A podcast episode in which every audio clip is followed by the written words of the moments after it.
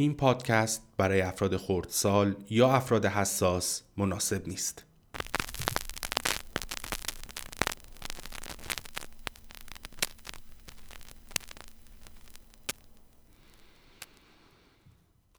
یکی از باهوشترین آدمهایی بود که از نزدیک میشناختم و شاید هنوز می‌شناسم.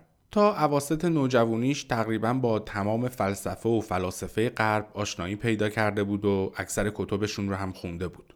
همیشه می‌دیدم که توی بحث کردن موضوعش حالا هرچی که می‌خواد باشه امکان نداره از کسی شکست بخوره. از هیچی شروع کرده بود و به موفقیت مالی قابل توجهی رسید. مدیر کارخونه قدیمی بود و توی کارخونه خیلی بزرگتر هم عضو هیئت مدیره.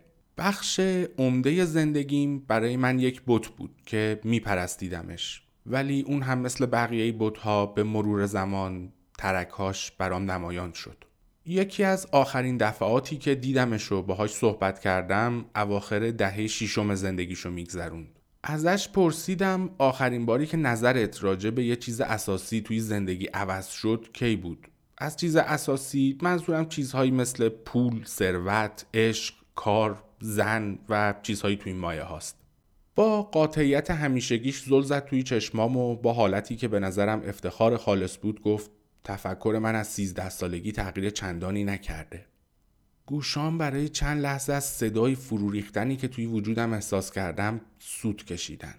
دانینگ کروگر افکت اثر دانینگ کروگر که در سال 1999 در دانشگاه کورنل توسط دیوید دانینگ و جاستین کروگر کشف شد اشاره به اشتباه فاحش بعضی از افراد در تخمین زدن دانسته ها و توانایی هاشون داره. از خواص عدیده اینجور آدم ها یکی این که تشخیص نبوغ در بقیه براشون خیلی سخته و سختتر از اون تشخیص اشتباه و عدم مهارت در خودشونه. اگر کسی به اندازه کافی زندگی کرده باشه حتما افرادی رو دیده که تومونشون رو به سختی می‌تونن بالا نگه دارن ولی در هر زمینه از مذاکرات هسته‌ای و بازار ارز گرفته تا بعضم زندگی پس از مرگ با اعتماد به نفس و قاطعیت اظهار نظر می‌کنن. البته خیلی از ماها مخصوصا در سنین نوجوانی و شروع جوانی از اثر دانین کروگر رنج می‌بریم و باعث رنج بقیه هم میشیم. ولی فاجعه اونجاست که این اثر رو بعد از گذشت این دوره سنی باز هم با خودمون بکشیم. یکیش خود من. که خیلی دیرتر از معمول متوجه این اشکال در خودم و بوتیک سالها میپرستیدمش شدم. ولی باز هم من خودم آدم خوششانسی می‌دونم. یکی از عواملی که منو متوجه این اشکال در خودم کرد عدم موفقیت در زندگیم بود. فاجعه اونجایی تمام ایار میشه که کسی این اشکال رو با خودش بکشه و به موفقیت برسه. اونجاست که دیگه به قول معروف خدا رو هم به بندگی قبول نمی‌کنه. دقیقا مثل بوتی که من سالها میپرستیدم. هنوزم که هنوزه چیزایی که منو یاد اون میندازن به شدت ناراحتم می‌کنن. یکی از اون چیزها پاراگرافی در اتوبیوگرافی بنجامین فرانکلین بود که چند وقت پیش خوندم. یکی از روش های مؤثر کشف حقیقت بحث و گفتگو با بقیه آدم هاست که طبیعتا در بین فلاسفه هم محبوبیت زیادی داره. بنجامین فرانکلین که از کودکی اهل مطالعه و فلسفه بوده خیلی زود در فن بحث کردن مهارت پیدا می‌کنه. خودش توی اون پاراگراف معترف بود که با استفاده از این مهارت خیلی جاها به ناحق و نادرست به اصطلاح برنده شده بود. ولی نوشته بود که خیلی زود استفاده از اون مهارت رو فقط برای برنده شدن کنار می‌ذاره. چون آدمهای عاقل و خردمند در برخورد با آدمهایی که در بحث و گفتگو از این مهارت برای برنده شدن استفاده می‌کنن زود متوجه این موضوع میشن سکوت می‌کنن و به بحث ادامه نمیدن. و این باعث تنهایی و فرو رفتن هرچه بیشتر فرد به اصطلاح ماهر در حماقت و نادانی خودش میشه. دقیقا مثل بوتی که من سالها می پرستیدم پادکست بارو شماره چهار.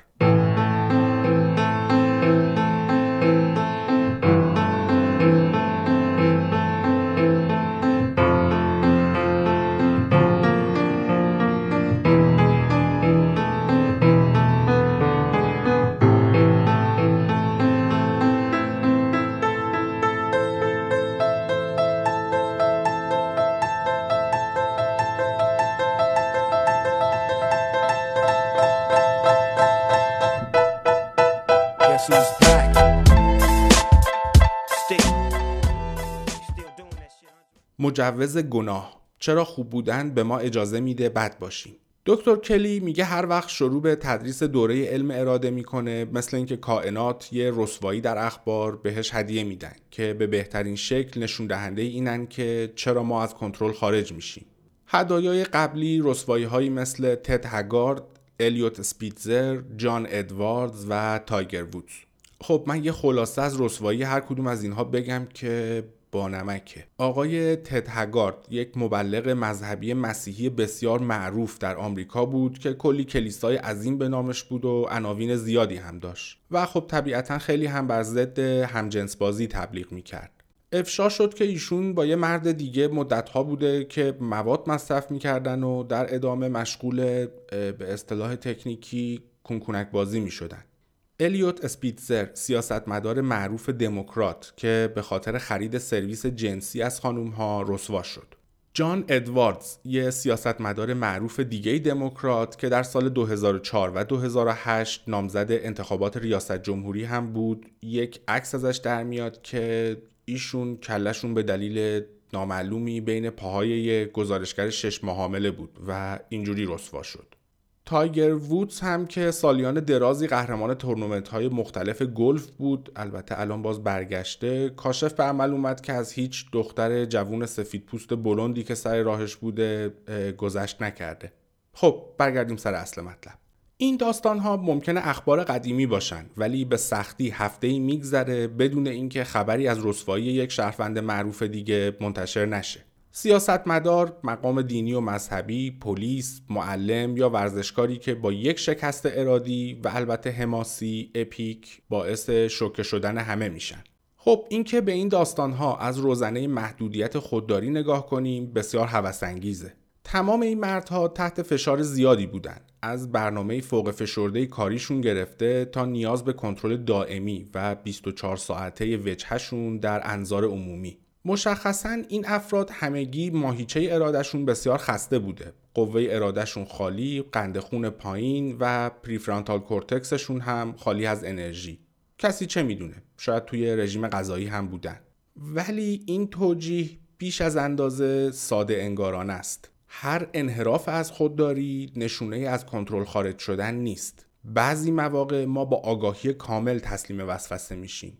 برای فهم کامل اینکه چرا اراده ما ته می‌کشه به توضیح دیگه ای نیاز داریم. توضیحی که بیشتر به فکر و روان ما ربط داره تا فیزیولوژی بدنمون. با این حال که ما ممکنه در معرض خطر یک رسوایی جنسی که ارزش عنوان شدن در اخبار رو داشته باشه نباشیم ولی خطر ریاکاری ارادی برای همه ما هست. هرچند کوچیک مثل زدن زیر قرارهایی که در شروع سال جدید با خودمون می‌ذاریم. برای دنبال نکردن جای پای قهرمانان خبرسازی که جلوتر حرفشون رو زدیم ما باید این ایده رو که ضعف علت اصلی تمام شکست های ارادی در ما هست رو مورد تجدید نظر قرار بدیم. در بعضی موارد این پیروزی های ارادی هستند که ما رو قربانی خودشون می‌کنن. در ادامه نگاهی می‌کنیم به اینکه چرا پیشرفت کردن می‌تونه اشتیاق ما رو ضعیف کنه.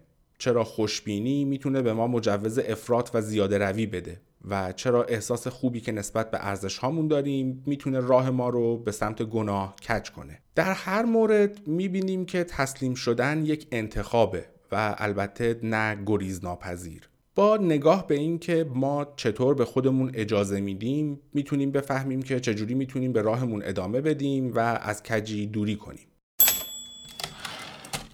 از معصومیت به گناهکاری. نویسنده از شما می‌خواد نظرتون رو راجع به گزاره هایی که در ادامه میگم با این گزینه ها بیان کنید. کاملا مخالفم تا حدودی مخالفم تا حدودی موافقم و کاملا موافقم. گزاره اول اکثر زنها واقعا باهوش نیستن. این چطور؟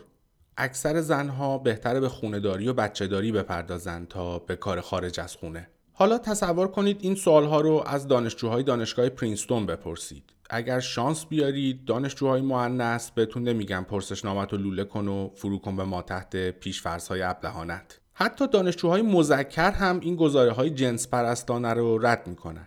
من sexist رو ترجمه کردم جنس پرست همونطور که racist میشه نژاد پرست و معتقد به تبعیض نژادی sexist هم میشه جنس پرست و معتقد به تبعیض جنسی. برگردیم به متن اصلی. حالا اگر نظرشون رو راجع به گزاره های کمی متفاوت تر بپرسید چی؟ بعضی خانوم ها واقعا باهوش نیستن و بعضی خانوم ها بهتره به خونداری و بچه داری بپردازن تا کار خارج از خونه. این گزاره ها رو دیگه نمیشه به راحتی رد کرد. ممکنه کمی جنس پرستانه سکسیست باشن ولی رد کردن بعضی کار سختیه. این پرسش ها قسمتی از یک تحقیق راجع به کلیشه stereotype و تصمیم گیری بوده که توسط دو روانشناس بنوا مونین و دیل میلر انجام شده همونطور که حدس می‌زنید دانشجوهای دانشگاه پرینستون دو گزاره اول رو به سرعت رد کردند. ولی دانشجوهایی که گزاره های موجه بعضی زنها رو ازشون پرسیدن موضع بیتفاوتتری داشتن بعد از نظرسنجی راجع به این گزاره ها از دانشجوها خواسته شد در یک سناریوی فرضی برای استخدام یک نفر تصمیم گیری کنند. اونها موظف شدند که برای یک موقعیت شغلی سطح بالا که به طور کلیشه‌ای معمولا مردها در اون پست هستند مثل امور مالی یا ساخت و ساز چند نفر رو ارزیابی کنند. این کار ساده ای به نظر می‌رسه مخصوصا برای دانشجوهایی که چند لحظه قبل گزاره های جنس پرستانه رو با قاطعیت رد کرده بودند. مطمئنا اونها برای یک زن واجد شرایط تبعیضی قائل نمیشن. اما محققین پرینستون دقیقا برعکس اینو مشاهده کردند. دانشجوهایی که با قاطعیت گزاره های کاملا جنس پرستانه رو رد کرده بودند نسبت به دانشجوهایی که با گزاره بعضی زنها شاید کمی به زور موافقت کرده بودند احتمال بیشتری داشت که یک مرد رو انتخاب کنند با تکرار آزمایش توسط محققین با این فرق که این بار گزاره ها نجات پرستانه بودند و در موقعیت استخدام فرصت تبعیض نژادی وجود داشت این اتفاق دقیقا به شکل قبل صورت گرفت. این دانشجوها عده زیادی رو شوکه کردند. روانشناس ها مدت طولانی تصور می‌کردن که وقتی کسی گرایش فکریشو ابراز می‌کنه به احتمال زیاد بر اساس همون گرایش هم عمل می‌کنه. به هر حال کیه که بخواد خودش رو درو یا همون ریاکار نشون بده. اما محققین پرینستون از این موقعیت استثنایی که افراد بر خلاف عقایدشون عمل می‌کنن پرده برداشتن. وقتی که انتخاب بین خوب و بد ما معمولا تلاشمون برای ایدئال بودن نیست. ما فقط می‌خوایم که احساس خوبی نسبت به خودمون داشته باشیم تا بعدش به خودمون اجازه هر کاری رو بدیم. دانشجوهایی که گزاره های جنس پرستانه و نژاد پرستانه رو با قاطعیت رد کرده بودند احساس می‌کردن که صلاحیت اخلاقی خودشون رو ثابت کردن. اونها به خودشون ثابت کرده بودند که نژاد پرست یا جنس پرست نیستن و همین کار اونها رو در معرض خطر پدیده ای که روانشناس ها بهش میگن moral licensing مجوز اخلاقی گذاشت. وقتی که کار خوبی انجام می‌دید احساس خوبی هم نسبت به خودتون خواهید داشت و این باعث میشه که به میل و هوس درونیتون اعتماد کنید که معمولا یعنی به خودتون اجازه انجام کار بد می‌دید. در آزمایشی که حرفش بود دانشجوها با رد قاطعانه اون گزاره های نجات پرستانه و جنس پرستانه احساس خیلی خوبی نسبت به خودشون داشتن. به همین علت هنگام تصمیم گیری هوشیاریشون نسبت به اینجور تبعیض کردن ها کمتر شد. اونها احتمال بیشتری داشت به جای اینکه به صورت آگاهانه از تبعیض دوری کنن و منصفانه تصمیم بگیرن بجاش از روی سلایق درونی که زیاد هم بهشون آگاه نیستن تصمیم بگیرن. اونها به عمد تبعیض قائل نشدن. فقط درخشش خوش اخلاقی که از خودشون نشون داده بودند باعث شد که هنگام تصمیم گیری کور بشن. پدیده مجوز اخلاقی moral licensing فقط به ما اجازه انجام کار بد و نمیده. این پدیده همچنین موقعی که از ما درخواست انجام کار خوبی میشه ما رو بیقید می‌کنه. مثال از افراد تقاضای کمک به خیریه میشه.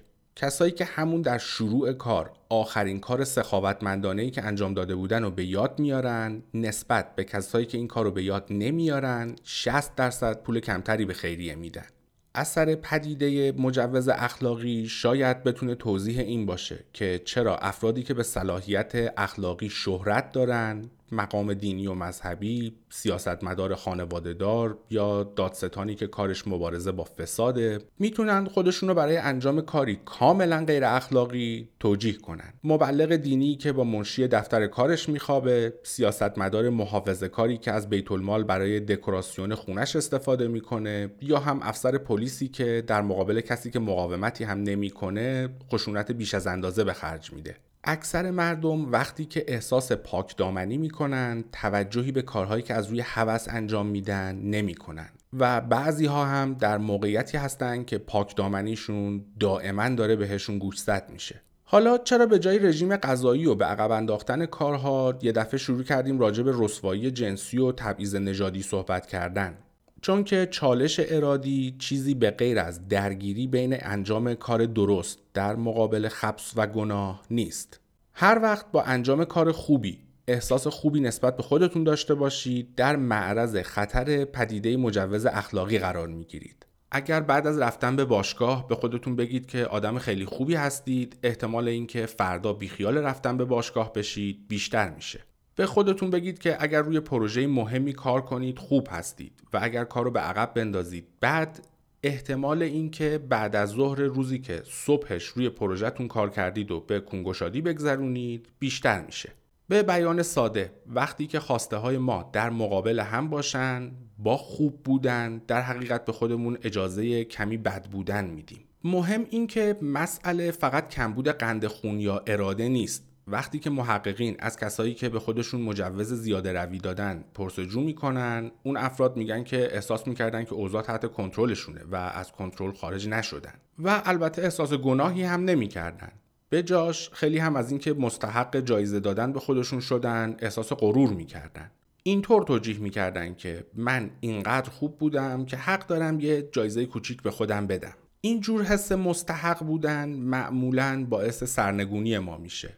به این خاطر که ما به سرعت این نوع زیاده خواهی و پاداش خوب بودن فرض می‌کنیم. هدف اصلیمون رو فراموش می‌کنیم و تسلیم وسوسه میشیم.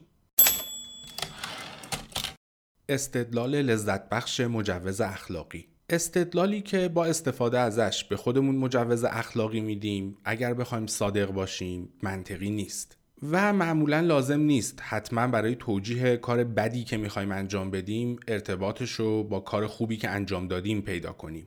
افرادی که هنگام خرید جلوی خودشون رو از خرید چیزی که دلشون می‌خواد می‌گیرن معمولا وقتی برمیگردن خونه یا پرخوری می‌کنن یا هم چیزی که نباید بخورن و می‌خورن. کارمندهایی که برای به انجام رسوندن پروژهشون اضافه کاری می‌کنن احتمال بیشتری داره که گذاشتن یه خرج شخصی و به حساب محل کارشون توجیه کنن. هر وقت ما از احساس خوبی که نسبت به ارزشهای خودمون داریم دلمون قیجوجه بره حتی فقط با تصور انجام یک کار خوب احتمال داره به خودمون مجوز انجام یک کار هوسی بدیم. در یک تحقیق از شرکت کننده ها پرسیدن که کدوم کار داوطلبانه رو دوست دارن. اینکه به بچه های بی خانمان درس بدن یا به بهبود محیط زیست کمک کنن. با این حال که شرکت کننده ها واقعا برای هیچ کدوم از اون کارهای داوطلبانه گوهی نخوردن ولی فقط تصور داوطلب شدن برای انجام اون کارها هوس اونها رو برای خرید لباس گرون قیمت بیشتر کرد. در تحقیق دیگه شرکت کننده ها فقط با تصور اینکه می‌خوان به خیریه پول بدن با این حال که واقعا این کارو نکردن باز هم حوثشون برای ولخرجی در مرکز خرید بیشتر شد. و سخاوتمندانه ترین کاری که می‌کنیم ما حتی با تصور اینکه می‌تونستیم کار خوبی انجام بدیم به خودمون امتیاز میدیم. من می‌تونستم که همه اون پیتزا رو بخورم ولی فقط سه که خوردم من می‌تونستم یه دست لباس کامل زمستونی بگیرم ولی به خرید فقط یه ژاکت رضایت دادم. با دنبال کردن این منطقه خندهدار و احمقانه ما می‌تونیم با عدم انجام هر جور زیاده روی به خودمون افتخار کنیم.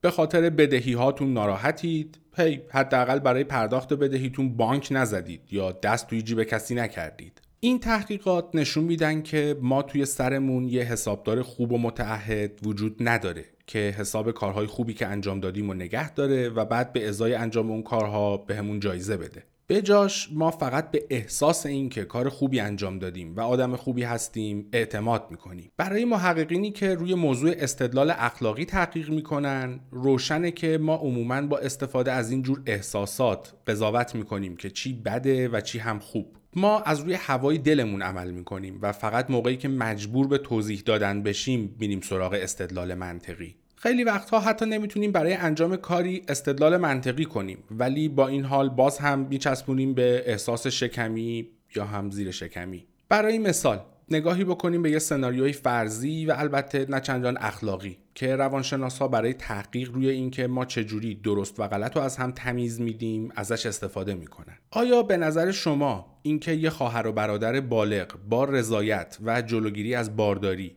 با هم رابطه جنسی داشته باشن اشکالی داره؟ اولین عکس العمل اکثر ماها در برابر شنیدن این سوال احساس حال به هم خوردگیه که توی دلمون احساس می‌کنیم این کار اشتباهه بعد از مغزمون برای استدلال اینکه چرا اشتباهه استفاده می‌کنیم اگر برای انجام کاری حس دل به هم خوردگی، گناه یا اضطراب نکنیم به نظرمون اشتباه نمیاد. برگردیم به چالش های ارادی کسل کننده خودمون. اگر انجام کاری خوردن یه تیکه دیگه از کیک تولد یا یه خرید خارج از بودجه. احساس درونی بدی در ما ایجاد نکنه زیاده روی به نظرمون کار اشتباهی نمیاد. اینجوریه که از حس خوبی که با انجام یک کار خوب بهمون دست میده برای توجیه کردن کار اشتباه استفاده می‌کنیم. وقتی خیلی احساس معصومیت می‌کنید زیاده روی کار اشتباهی به نظرتون نمیاد. احساس می‌کنید که درست هم هست. انگار که با زحمت لیاقت دریافتش رو به دست آوردید و اگر تنها مشوق درونیتون برای خودداری کردن این باشه که فقط آدم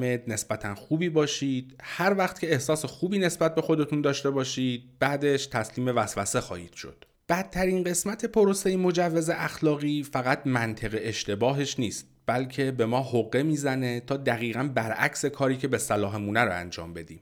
اون ما رو متقاعد می‌کنه که کارهایی که بر ضد خودمون انجام میدیم شکستن رژیم غذایی، ولخرجی یا یواشکی دود کردن پاداش هستن. این پروسه با این حال که بسیار احمقانه است ولی یه حقه قوی ذهنیه که دلخواسته های ما رو به نیاز و باید تبدیل می‌کنه. قضاوت های اخلاقیمون هم اونقدر که فرهنگ جامعه به ما میگه مشوق های خوبی نیستن. ما می‌خوایم که خواست های درونیمون ارزشی باشن و البته خیلی ها هم فکر می‌کنن که بهترین مشوق احساس گناه و خجالته. ولی کیو می‌خوایم گول بزنیم؟ بهترین مشوق برای ما چیزیه که می‌خوایم به دستش بیاریم و دوری از چیزی که نمیخوایمه. وقتی که تعریف شما از چالش ارادیتون چیزیه که باید انجام بدید تا آدم بهتری باشید به صورت خودکار شروع به آوردن بهونه هایی می‌کنید که چرا در فلان موقعیت نباید انجامش می‌دادید. این در طبیعت آدم هاست. ما در مقابل قوانینی که بقیه برای خوب بودنمون وضع کردن مقاومت می‌کنیم. اگر سعی کنید که فقط برای خوب بودن پیروی از اون قوانین رو به خودتون تحمیل کنید. به سرعت با عکس العمل قسمت از وجودتون که نمی‌خوان از اون قوانین پیروی کنن مواجه میشید. پس اگر به خودتون بگید باید ورزش کنم پس انداز کنم و یا سیگار رو ترک کنم فقط به این خاطر که اینها کار درستی هن نه اینکه برای رسیدن به اهدافتون به شما کمک می‌کنن. احتمال اینکه به انجام اون کارها به طور دائم ادامه بدید خیلی کمه. برای دوری کردن از تله مجوز اخلاقی این خیلی مهمه که بین کاری که واقعا یک دوراهی اخلاقیه با کاری که فقط انجامش سخت تفاوت قائل بشیم. خیانت به همسر یا تقلب مالیاتی یک نقص اخلاقیه ولی شکستن رژیم غذایی ربط زیادی به اخلاق نداره. با این حال اکثر افراد به همه موارد نیاز به استفاده از خودداری به دید یک تست اخلاقی نگاه می‌کنن. تسلیم شدن در برابر نوخامه‌ای، دیر خوابیدن یا زیر بار بدهی بودن. ما از اینها برای قضاوت اینکه خوب یا بد هستیم استفاده می‌کنیم. هیچ کدوم از اینها ربطی به گناهکاری یا ارزشی بودن ما ندارن. وقتی که ما به چالش ارادیمون با دید اخلاقی نگاه کنیم توی قضاوت دائمی روی خودمون گم میشیم و فراموش می‌کنیم که این چالش ها چجوری می‌تونن به ما برای رسیدن به اهدافمون کمک کنن.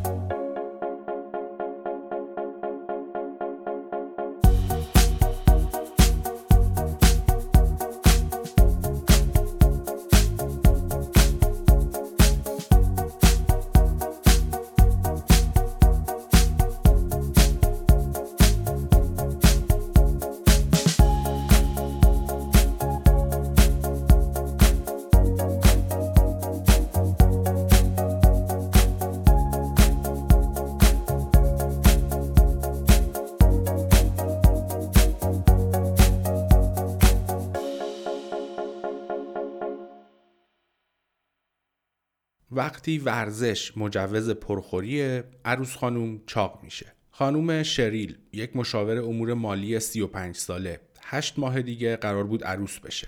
اون می‌خواست تا قبل از عروسی 7 کیلو وزن کم کنه و برای این کار شروع کرده بود سه روز در هفته باشگاه رفتن. مشکل اینجا بود که اون دقیقا می‌دونست که با هر دقیقه دویدن روی تردمیل داره چقدر کالری میسوزونه. همینجور که در حال سوزوندن کالری ها بود نمی‌تونست جلوی خودش رو از تصور اینکه به ازای کالری هایی سوزونده حالا چی می‌تونه بخوره بگیره. با این حال که کاهش کالری مصرفی هم در برنامهش بود روزهایی که می‌رفت باشگاه خودش رو محق می‌دونست یکم بیشتر بخوره. اگر پنج دقیقه بیشتر روی تردمیل بدوه می‌تونه روی ماست یخزدش چیپس شکلات بریزه و یا هم همراه شام یه گیلاس اضافه شراب بخوره. ورزش کردن مساوی شد با مجوز پرخوری. در نتیجه اقربه ترازو دو کیلو جابجا شد. البته در جهت عوضی. با نگاه به ورزش کردن به عنوان دریافت مجوز خوراکی شریل داشت از هدفش که کاهش وزن بود دور می‌شد. برای نجات از این تله مجوز گرفتن اون باید به ورزش کردن به عنوان اولین قدم برای رسیدن به هدفش نگاه می‌کرد و تغذیه سالم و به عنوان قدم دوم کارهای جدایی که باید اونها رو هم انجام می‌داد. اینکه کارهای خوب قابل معاوضه نبودن و موفقیت در یکی به اون مجوز ساده گرفتن اون یکی رو نمی‌داد. انجام کاری برای رسیدن به هدفتون رو با خود هدف اشتباه نگیرید. فقط به خاطر اینکه یک کار رو برای رسیدن به هدفتون درست انجام دادید نمی‌تونید با استفاده ازش از خودتون سلب مسئولیت کنید. توجه کنید. امتیاز دادن به خودتون برای انجام یک کار خوب باعث فراموش کردن هدف اصلیتون میشه. مشکل پیشرفت کردن. حتی اگر از چالش ارادیتون برای اندازهگیری اخلاقتون استفاده نکنید باز هم ممکنه در معرض خطر افتادن در تله مجوز اخلاقی باشید. به همین علت همه آمریکایی ها به یک کار با دید اخلاقی نگاه می‌کنن. نه منظور سکس نیست. پیشرفت. پیشرفت خوبه و پیشرفت در راه رسیدن به اهدافمون حس خوبی داره. انقدر خوب که دوست داریم به خودمون تبریک بگیم. آفرین کارت درسته. شاید بهتر باشه قبل از دادن درجه به خودمون کمی تعمل کنیم. با این حال که اکثر ماها بر این باوریم که پیشرفت کردن ما رو به سمت موفقیت های بیشتری حل میده ولی روانشناس ها خیلی خوب می‌دونن که ما به سرعت از پیشرفتی که کردیم برای شل کردن استفاده می‌کنیم. آیلت فیشباک پروفسور دانشگاه اقتصاد شیکاگو و راوی دار پروفسور دانشکده مدیریت دانشگاه ییل نشون دادن که پیشرفت کردن در راه رسیدن به هدف افراد و تشویق به انجام کارهایی می‌کنه که به ضررشونه. در یک تحقیق این دو به افرادی که موفق شده بودند وزنشون رو کاهش بدن برای این موفقیت تبریک گفتن و به عنوان جایزه بهشون پیشنهاد یک سیب یا یک قالب شکلات دادن. 85 درصد این افراد از خود متشکر شکلات رو انتخاب کردند. افرادی که بهشون تبریکی گفته نشد 58 درصد شکلات رو انتخاب کردند. تحقیق دوم که راجع به اهداف اکادمیک بود هم دقیقا همین نتیجه رو داشت. دانشجوهایی که به خاطر درس خوندن ازشون تقدیر شد به احتمال زیاد بعد از ظهرشون رو به آبجوخوری با رفقاشون میگذروندن. پیشرفت ممکنه باعث بشه ما بیخیال اهدافی که خیلی هم براشون کار کردیم بشیم. چون باعث به هم خوردن معادله قدرت بین دو زمیر درونی ما میشه. به یاد بیارید که هر چالش ارادی در حقیقت مقابله بین دو خواست درونیه. قسمتی از شما به فکر هدف بلند مدتتونه. کاهش وزن قسمت دیگه به دنبال لذت کوتاه مدته. بستنی. هنگام این درگیری درونی شما نیاز دارید که زمیر بالاترتون صداش بلندتر از زمیر زیاده خواهتون باشه. با این حال موفقیت در خوددار بودن پیامد ناخواسته ای داره. اون به طور موقت زمیر بالاتر شما رو راضی و البته ساکت می‌کنه. وقتی که شما در راه رسیدن به هدف بلند مدتتون پیشرفت می‌کنید مغز شما که لیست بلندی از اهداف مختلف شما در خودش داره پروسه های ذهنی که شما رو به طرف اهداف بلند مدت هدایت می‌کردن و خاموش می‌کنه. و بجاش حوس شما رو متوجه هدفی که ارزاش نکردید می‌کنه. یعنی صدای زیاده روی و زیاده خواهی. روانشناس ها به این میگن آزادسازی هدف.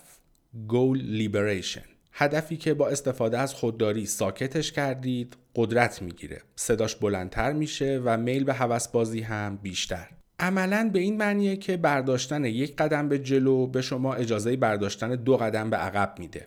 باز کردن حساب بازنشستگی ممکنه باعث ارزای اون قسمت از شما که می‌خواد پسنداز کنه بشه و بعد اون قسمتی که دنبال ولخرجیه رو آزاد می‌کنه. مرتب کردن فایل های کاریتون ممکنه اون قسمت از شما رو که می‌خواد کار انجام بده رو ارضا کنه و بعد قسمتی رو که می‌خواد پای تلویزیون ولوش و فوتبال و سریال نگاه کنه رو آزاد. شما داشتید به فرشته روی شونتون گوش می‌کردید ولی حالا صدای شیطان قانع کننده تره. حتی یکی از مهمترین ابزار دنبال کردن اهداف یعنی لیست کارها تو دو لیست می‌تونه نتیجه معکوس داشته باشه. تا به حال شده برای انجام یک پروژه کارهای لازم رو لیست کنید و بعد انقدر احساس خوبی نسبت به خودتون داشته باشید که فکر کنید کارتون برای انجام پروژه برای اون روز رو انجام دادید. اگر این اتفاق براتون افتاده بدونید که تنها نیستید. به خاطر اینکه درست کردن اون لیست اونقدر شما رو سبک می‌کنه که احساس رضایتی رو که از شناسایی کارهای لازم پیدا کردید و با به انجام رسوندن اون کارها اشتباه می‌گیرید. یا به قول یکی از دانشجوها اون عاشق شرکت کردن توی سمینارهای بهرهوری و سازندگیه. چون با شرکت در اونها احساس سازندگی بهش دست میده. البته بدون اینکه واقعا چیزی ساخته باشه. با این حال که ممکنه این برخلاف تمام عقاید ما درباره رسیدن به اهدافمون باشه ولی تمرکز روی پیشرفت جلوی ما رو از موفقیت می‌گیره. به این معنی نیست که پیشرفت مشکل سازه. مشکل احساسیه که با پیشرفت کردن به ما دست میده و با این وجود موقعی تبدیل به مشکل میشه که ما به جای تمرکز روی رسیدن به اهدافمون به این احساس توجه کنیم. پیشرفت می‌تونه مشوق باشه و حتی برای خودداری های آینده به ما کمک کنه. ولی فقط تا موقعی که به پیشرفت به عنوان اثبات اینکه به هدفمون متعهد هستیم نگاه کنیم. به بیان دیگه شما باید به کارهایی که به انجام رسوندید اینجور نگاه کنید که هدفتون براتون اهمیت داره و باید بیشتر برای رسیدن بهش کار کنید. پذیرفتن این دیدگاه کار راحتیه. فقط طرز فکر معمول ما نیست. به طور معمول ما به دنبال دلیل برای توقف و استوب کردن میگردیم. این دو طرز فکر عواقب بسیار متفاوتی دارن.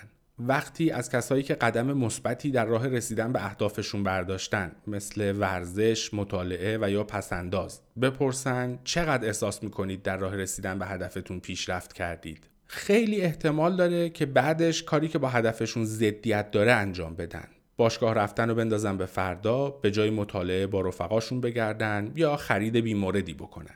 در مقابل افرادی که ازشون پرسیده بشه چقدر فکر می‌کنید به رسیدن به هدفتون پایبند هستید؟ این کارهای متناقض وسوسهشون نمی‌کنه. با یک تغییر دیدگاه ساده تفسیر کاملا متفاوتی از کارهاشون می‌کنن.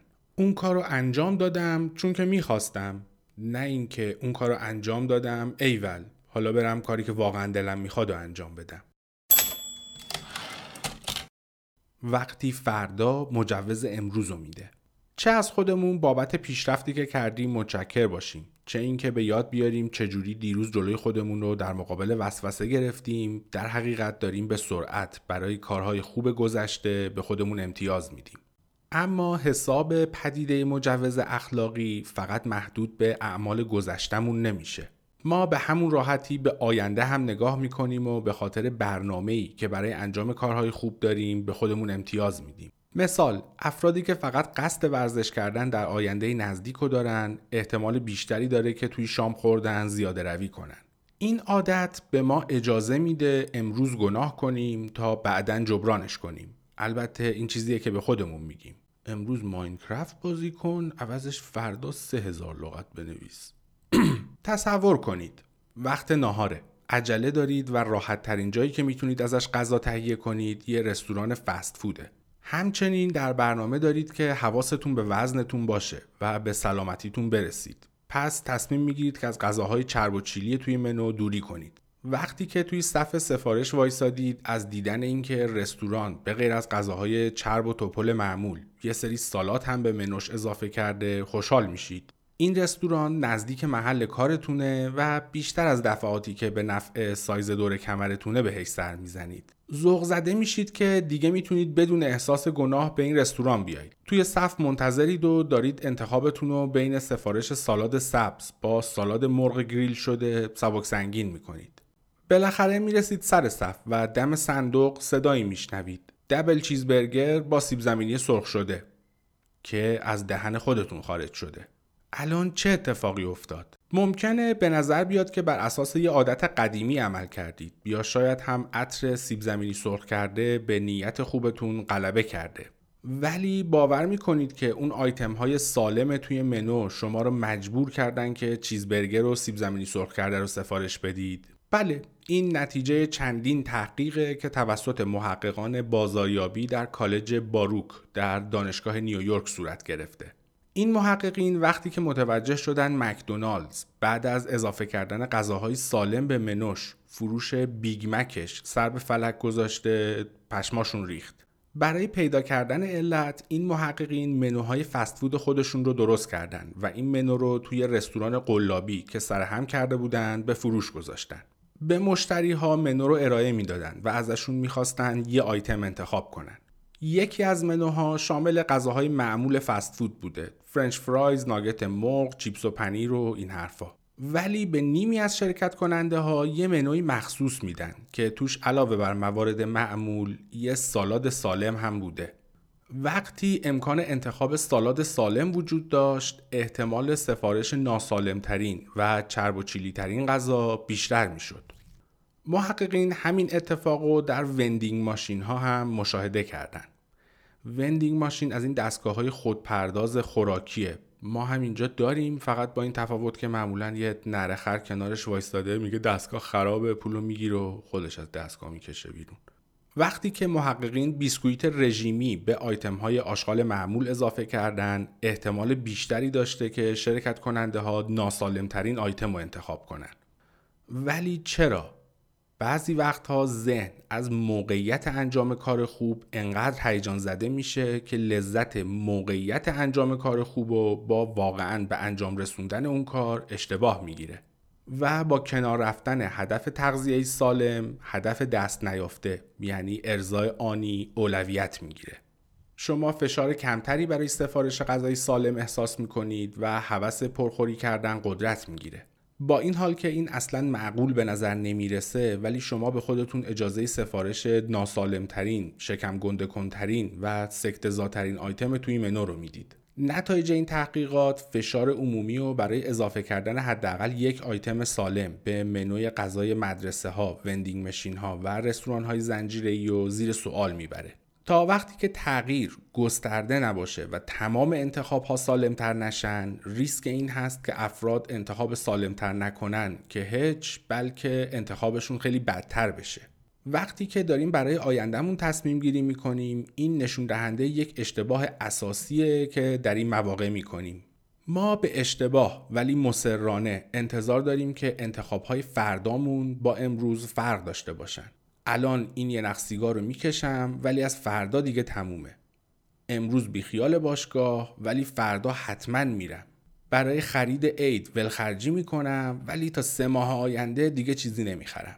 اینجور خوشبینی به ما مجوز میده که امروز زیاده روی کنیم. مخصوصا وقتی که می‌دونیم در آینده نزدیک موقعیت اینو خواهیم داشت که دیگه این کارو نکنیم. مثلا وقتی که محققین دانشگاه ییل شانس انتخاب بین ماست کمچرب و کلوچه شکلاتی رو به دانشجوها دادن اون عده که بهشون گفته شد هفته آینده هم شانس این انتخاب رو دارن 83 درصد احتمال داشت که کلوچه رو انتخاب کنن. در مقابل اون عده که بهشون گفته شد این شانس انتخاب فقط یک باره و دیگه تکرار نمیشه 53 درصد احتمال داشت که کلوچه رو انتخاب کنن. وقتی که به دانشجوها امکان انتخاب بین یک سرگرمی آموزنده و یک سرگرمی احمقانه هم داده شد باز هم این پترن انتخاب تکرار شد.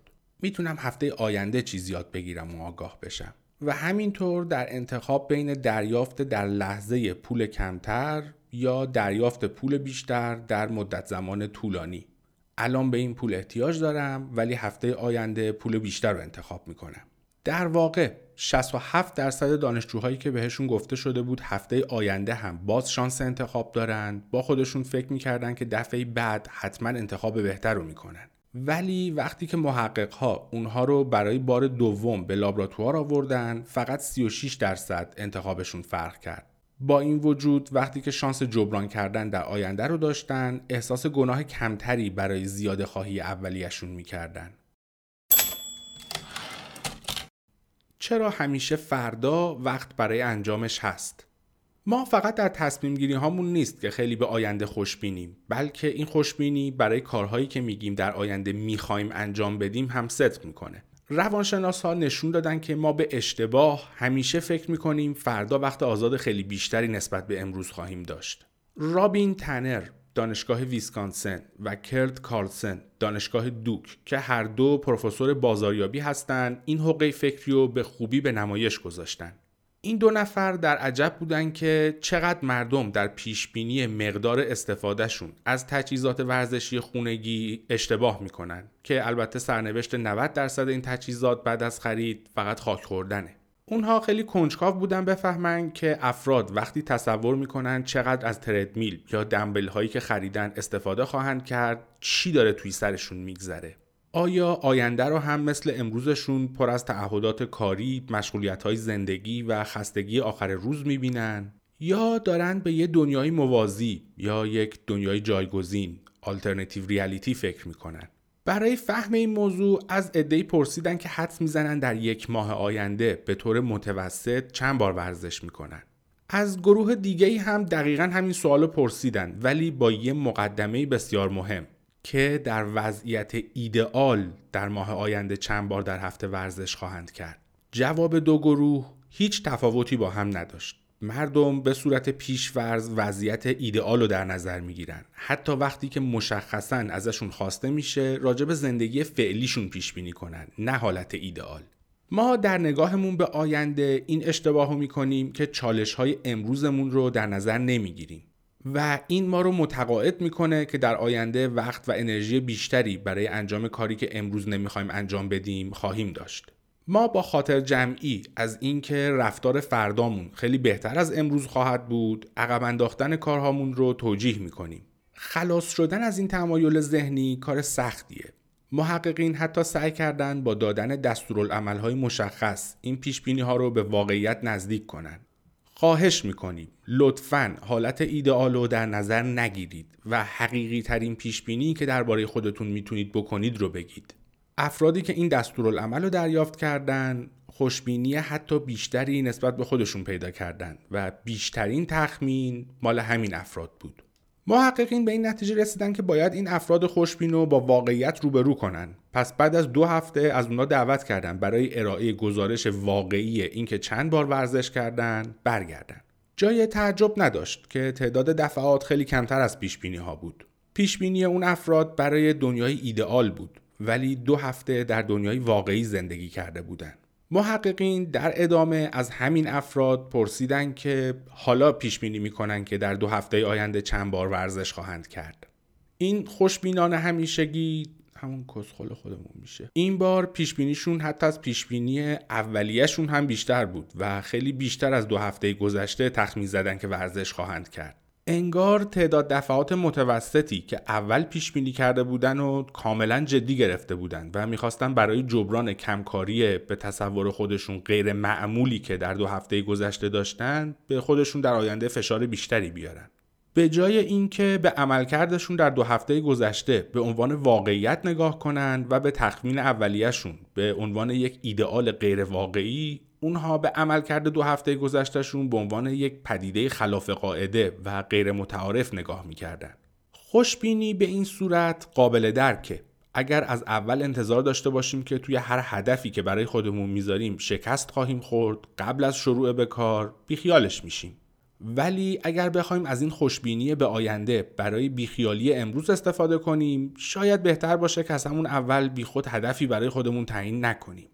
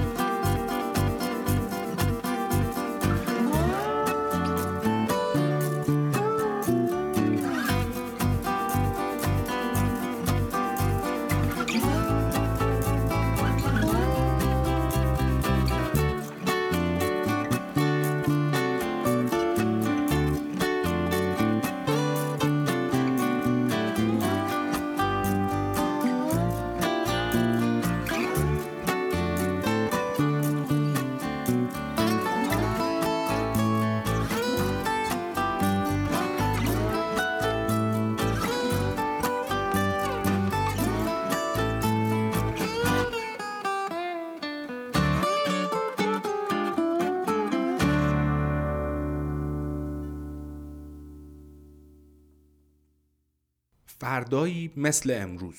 اقتصاددان رفتاری هاوارد راکلین. برای غلبه کردن به مشکل از فردا شروع می‌کنیم. پیشنهاد استفاده از حقه جالبی رو داده. وقتی می‌خواید رفتاری رو در خودتون عوض کنید سعی کنید وریبیلیتی یعنی میزان تغییر در اون رفتار رو کاهش بدید. به جای اینکه کلا خود رفتار رو عوض کنید.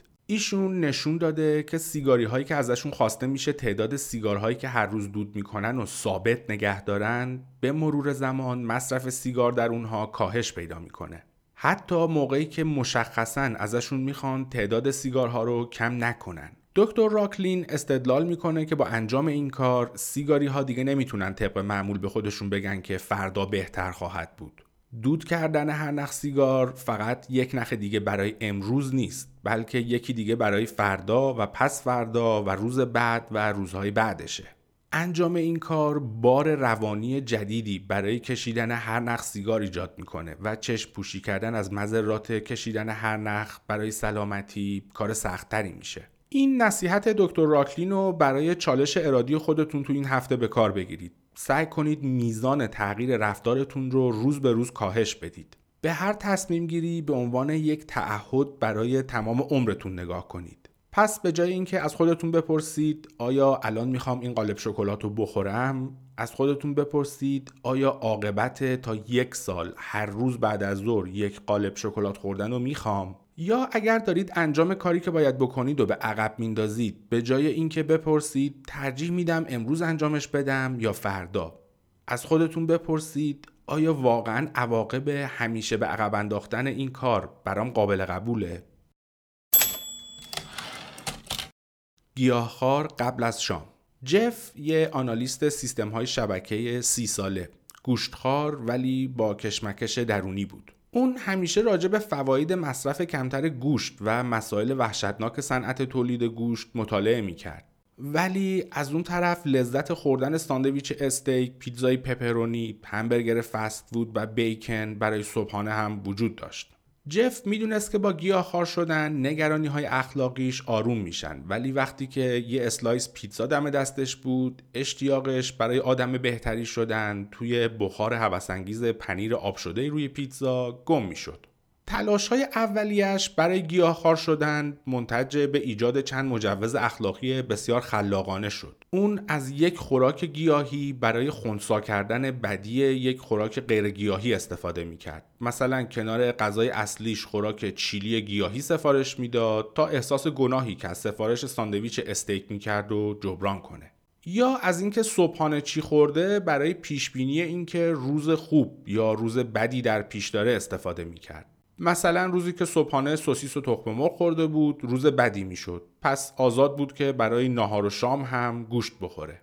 اون به خودش می‌گفت فردا از شروع تا پایان روز خوبی خواهد بود. به جای اینکه به خودش اجازه بده بعضی روزها خوب باشه و بعضی روزها بد که طبیعتا نتیجه روزهای بد بیشتری نسبت به روزهای خوب بود اون تصمیم گرفت میزان تغییرات احوالش behavioral variability شو کاهش بده. جف با خودش به این نتیجه رسید که از استراتژی گیاهخوار قبل از شام استفاده کنه. تا ساعت 6 بعد از ظهر فقط خوراکی های گیاهی می‌خورد و از اون ساعت به بعد هر چی که دلش می‌خواست. با وضع این قانون برای خودش دیگه نمی‌تونست برای نهار همبرگر بخوره و بعدش به خودش بگه شام به غیر از کلم بروکلی هیچی نمی‌خورم. یا سریالی که برای صبحانه خورد و بهونه کنه برای صرف جوجه کباب برای نهار سریال همون برشتوک و جوه پرک و از این حرفا میشه که با شیر قاطی می‌کنن و معمولا وعده صبحانه است. استفاده از این کار به درگیری بی پایان درونی که آیا الان می‌تونم به خودم پاداش بدم یا نه پایان میده. دیگه هر وقت جف انتخاباش برای نهار چیزبرگر یا ساندویچ هموس بود با وضع این قانون جدید انتخاب کردن براش خیلی راحت بود. نهار گیاهیه مذاکره هم نداره. استفاده از یک قانون روزانه همچنین به شما کمک می‌کنه تا دیگه دچار توهم این که کار فرداتون با امروز کاملا فرق خواهد داشت نشید. جف می‌دونست که اگر یک روز از این قانون سرپیچی کنه همونطور که توی دستورالعمل تحقیق ذکر شده باید تا آخر هفته به این کار ادامه بده. با این حال که همبرگر بسیار هوسانگیز بود ولی اون نمی‌خواست رسیدن به هدفش رو تا آخر هفته بذاره کنار. نگاه به خوردن ساندویچ به عنوان شروع یک قانون جدید نه فقط یک استثناء هوس انگیز بودن اونو کاهش می‌داد. وقتی گناه به نظر ارزش میاد. یک تله مجوز دادن دیگه هم وجود داره که باید یاد بگیریم ازش دوری کنیم. البته به این خاطر که به انجام دادن کار خوب ربطی نداره با بقیه تله هایی که تا الان بهشون پرداختیم کاملا فرق می‌کنه. ربط این تله به خواست عمیق و درونی ماست برای قانع کردن خودمون که چیزی که میخوایمش زیاد هم بد نیست. همونطور که در ادامه خواهیم دید ما اشتیاق زیادی داریم که به موضوع وسوسمون ارزش اخلاقی خودش رو بدیم تا بتونیم برای خودمون مجوز صادر کنیم تا با وجدانی راحت بهش بپردازیم. اثر حاله تصور کنید در سوپرمارکت هستید و دارید چند چیز برای آخر هفته برمیدارید. از قسمت خوراک صبحانه میپیچید توی قسمت غذاهای منجمد. ناگهان با یک هوری اون هم از نوع مقدسش نه فقط یه مطلایی که رویای تینیجر هاست روبرو میشید که یک سینی نمونه خوراکی به دست داره. منظورش همون داف سر پای خودمونه. درخشش طلایی رنگ حاله اون بشقاب پر از هاتداگی که به دست داره رو روشن کرده. انگار که داره از بدنش صدای موسیقی چنگ پخش میشه. رو به شما می‌کنه و ازتون دعوت می‌کنه. لطفا یکی امتحان کنید.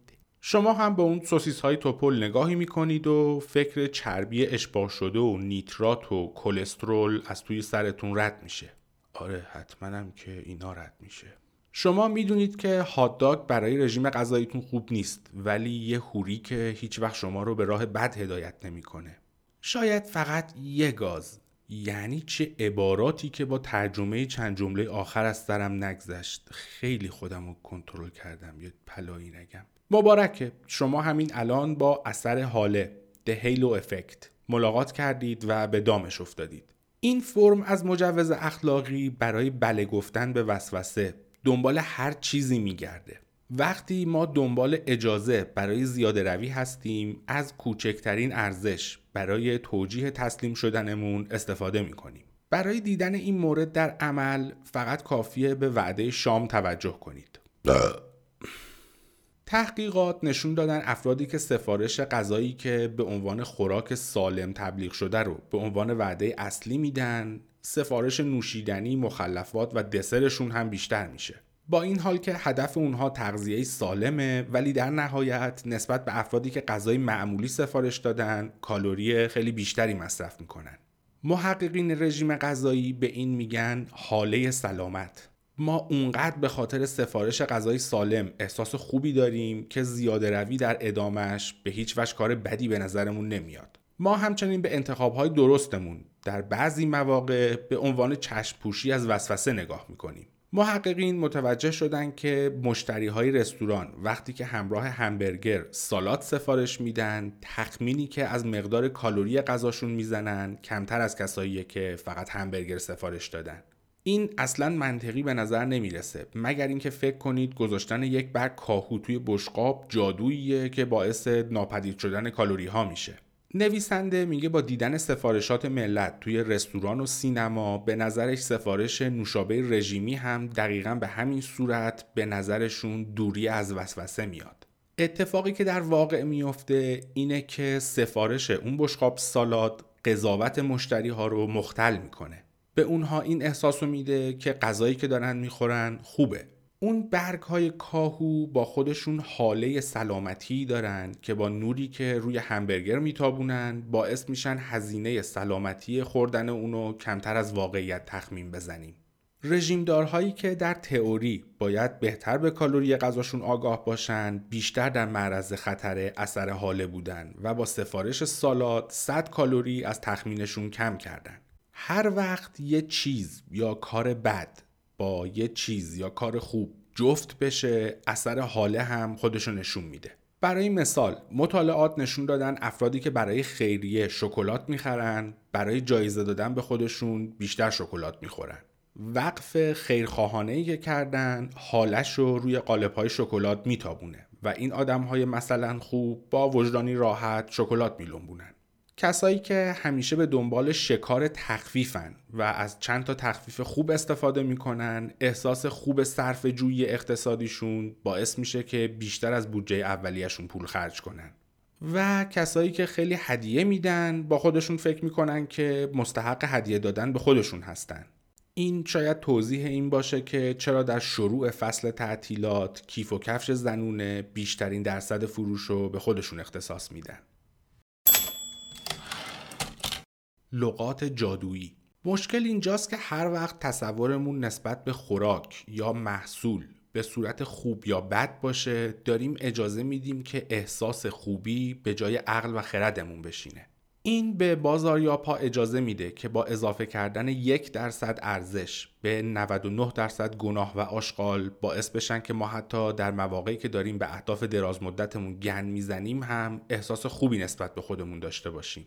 به این خاطر که ما همین جوری برای اهدافمون دچار درگیری هستیم. مثلا بین سلامت و لذت.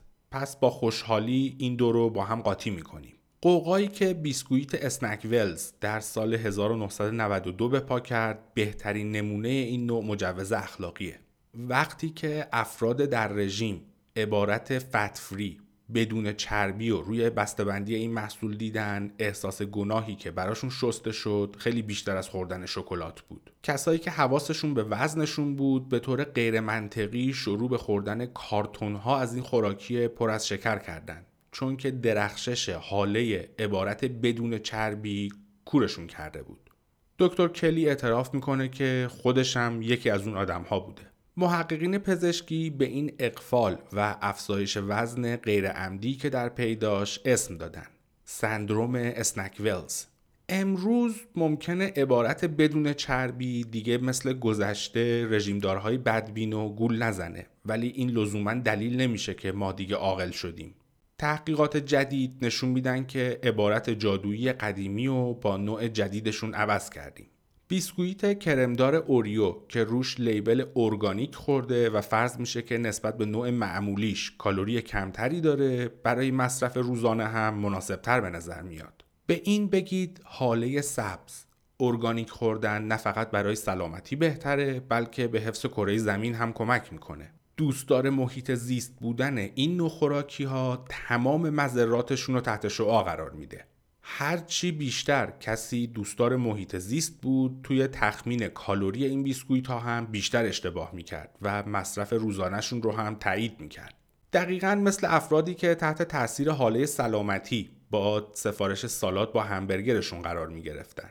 ما هرچه بیشتر به ارزش خاصی بها بدیم بیشتر هم تحت این خطر خواهیم بود که زیاده روی در حرکت ارزشیمون به اهداف بلند مدتمون صدمه بزنه. خریداری که با اقوای تخفیف بیشتر خرج می‌کنه. مارگارت داروساز بازنشسته به خرید اجناس تخفیف خورده اعتیاد داشت. هرچی تخفیف بیشتر بود لذت اون هم از خرید بیشتر می‌شد. با چرخ دستیش توی فروشگاه میچرخید و اجناس رو به صورت عمده توی سبدش میذاشت. استفاده از تخفیف ها حال زیادی بهش می‌داد. دستمال توالت، سریال صبحانه، کاغذ کادو فرقی نمی‌کرد. فقط تا موقعی که بهشون تخفیف خورده بود. همه چیز توی فروشگاه از تابلوهایی که روی قیمت ضرب در کشیده بود گرفته تا چیدمان بدون دکور فریاد می‌زدن که دارید صرف جویی می‌کنید و شما یک خریدار نابغه هستید. ولی با این حال مارگارت هر وقت آخر هفته به رسیدهای خریدش از فروشگاه تخفیف discount store نگاه می‌کرد با این واقعیت تلخ مواجه می‌شد که از خرید توی یک فروشگاه معمولی بیشتر پول خرج کرده. عبارت شما فلان قدر توی این خرید صرفه جویی کردید که در ردیف آخر رسید نوشته می‌شد همه ی حواس مارگارت رو به خودش جلب می‌کرد و دیگه توجهی به کل پولی که خرج کرده نداشت. مارگارت متوجه شد که فقط با پا گذاشتن توی فروشگاه های تخفیف دار تحت تاثیر اثر حاله هیلو افکت فروشگاه قرار می گرفت. و این باعث می شد بدون عذاب وجدان پول خرج کنه و از زیاده روی خیلی هم لذت ببره. برای دوری کردن از تله اون تصمیم گرفت تعریفش رو از صرف جویی عوض کنه. دیگه فقط یک تخفیف خوب خرید و توجیه نمی کرد. اون هم باید حد هزینهش رو نگه می داشت و هم از تخفیف استفاده می کرد. اون هنوز هم از صرف جویی لذت می برد ولی دیگه درخشش تابلوهای تخفیف هنگام مراجعه به فروشگاه کورش نمی کرد تا تمام پول توی جیبش رو خرج کنه. ریسک سبز شدن چند بار ازتون خواسته شده که برای نجات کره زمین کاری بکنید. از تعویز لامپ ها گرفته تا استفاده از سبد قابل استفاده دوباره به جای کیسه پلاستیکی. حتی شاید از شما درخواست شده باشه که چیزی به نام کربن آفست بخرید که در حقیقت یه جور مالیات داوطلبانه است که برای مصرف انرژی پرداخت می‌کنید.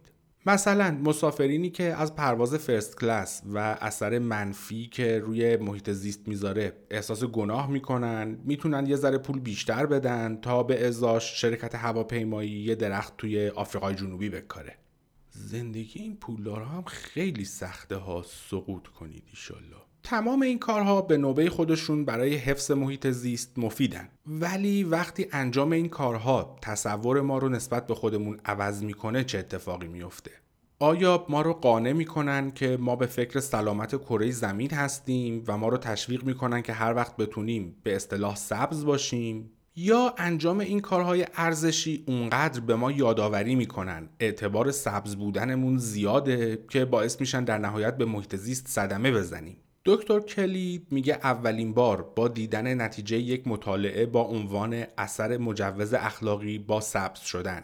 این موضوع باعث نگرانیش میشه.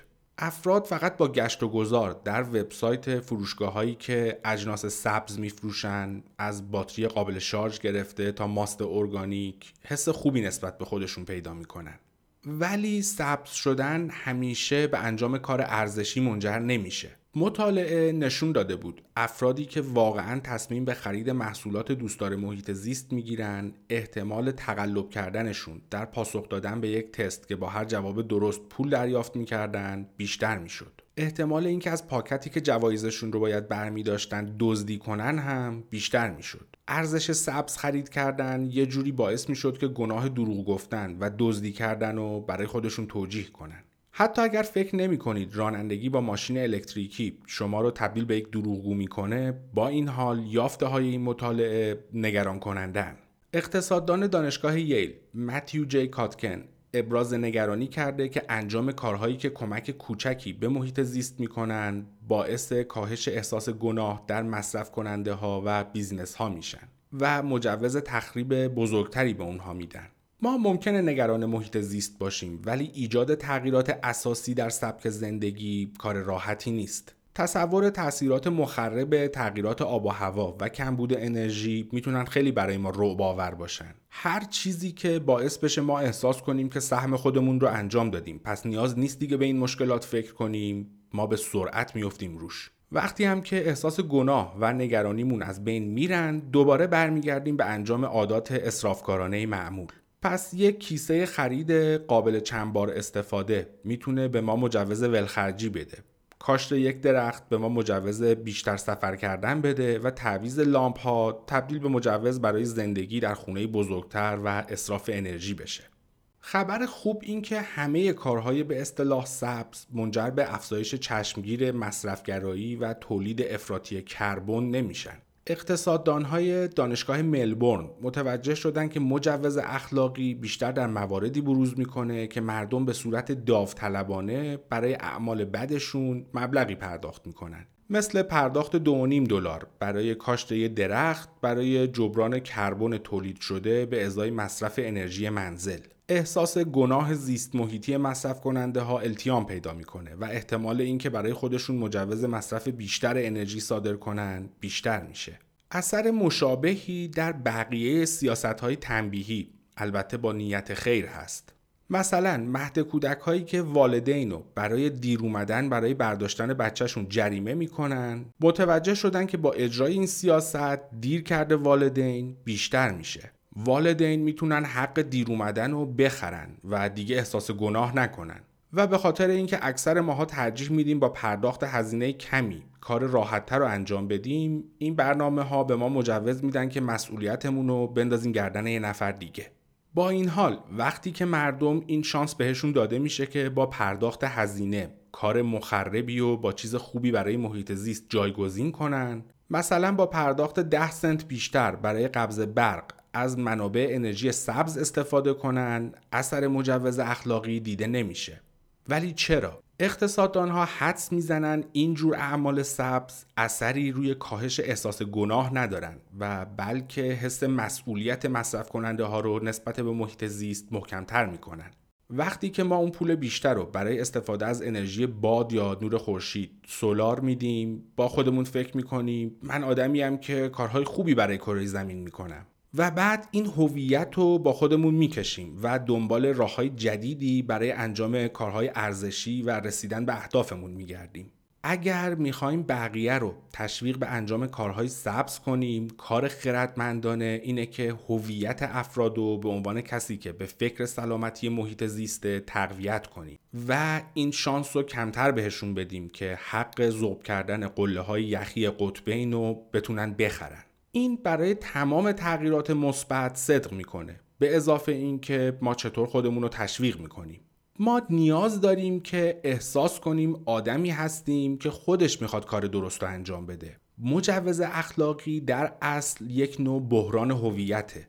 ما موقعی به خودمون برای انجام کار خوب جایزه میدیم که فکر می‌کنیم آدمی هستیم که در واقع می‌خواد کار بد رو انجام بده. با این نوع طرز فکر خودداری نوعی مجازات به حساب میاد و زیاده روی هم نوعی پاداش. ولی ما چرا باید به خودمون اینجوری نگاه کنیم؟ رد شدن از دام مجوز اخلاقی نیاز داره بدونیم که ما کسی هستیم که می‌خوایم بهترین آدم برای خودمون باشیم و کسی که می‌خواد همراستا با ارزشهای درونیش زندگی کنه. وقتی این اتفاق بیفته ما دیگه به زمیر هوسباز تنبل و ضعیفمون به عنوان خود واقعیمون نگاه نمی کنیم. ما دیگه مثل کسی نیستیم که برای دنبال کردن اهدافش نیاز به رشوه، حقه یا زور داره و بعد هم برای هر کاری باید پاداش بگیره. کلام آخر در راه رسیدن به خودداری این اشتباهه که به هر چالش ارادی با دید اخلاقی نگاه کنیم. ما یا به سرعت برای انجام هر کار خوب به خودمون امتیاز اخلاقی میدیم یا با کمفکری و البته مهارت تسلیم شدنمون رو توجیه می‌کنیم. تفکر در چارچوب درست یا غلط به جای خواسته های واقعیمون باعث ایجاد رقابت بین انگیزه هامون میشه و به ما مجوز رفتار مخرب میده. برای تثبیت تغییرات در خودمون باید اهدافمون رو تبدیل به جزئی از هویتمون بکنیم و نه حاله نوری که با انجام هر کار خوب در ما میدرخشه. این هم از این. آخر قسمت پیش یه سق سیایی زدم که سعی می‌کنم دیگه وقفه طولانی به این اپیزودها نیفته که آخرش بدتر هم شد. چند هفته است نمی‌دونم چه مرگمه. این قسمت رو توی دو روز ضبط کردم. داشتم قسمت روز اول رو edit می‌کردم. حالم از صدای خودم داشت به هم می‌خورد. انگار هر لحظه ممکن بود بزنم زیر گریه. اینم درست میشه. امروز پنجشنبه 18 مهر ماه 1398 شکر فصل پشه هم بالاخره تموم شد. در ضمن پادکست بارو به Apple Podcast هم اضافه شد. دیگه فقط مونده Google Podcast. الان پادکست رو به غیر از تلگرام از ناملیک، Spotify، Castbox، Podbean، Stitcher، Overcast، Podcast Addict و اپل پادکست هم که گفتم میشه دریافت و گوش کرد. قسمت آینده هم ادامه مطالب همین کتاب خواهد بود.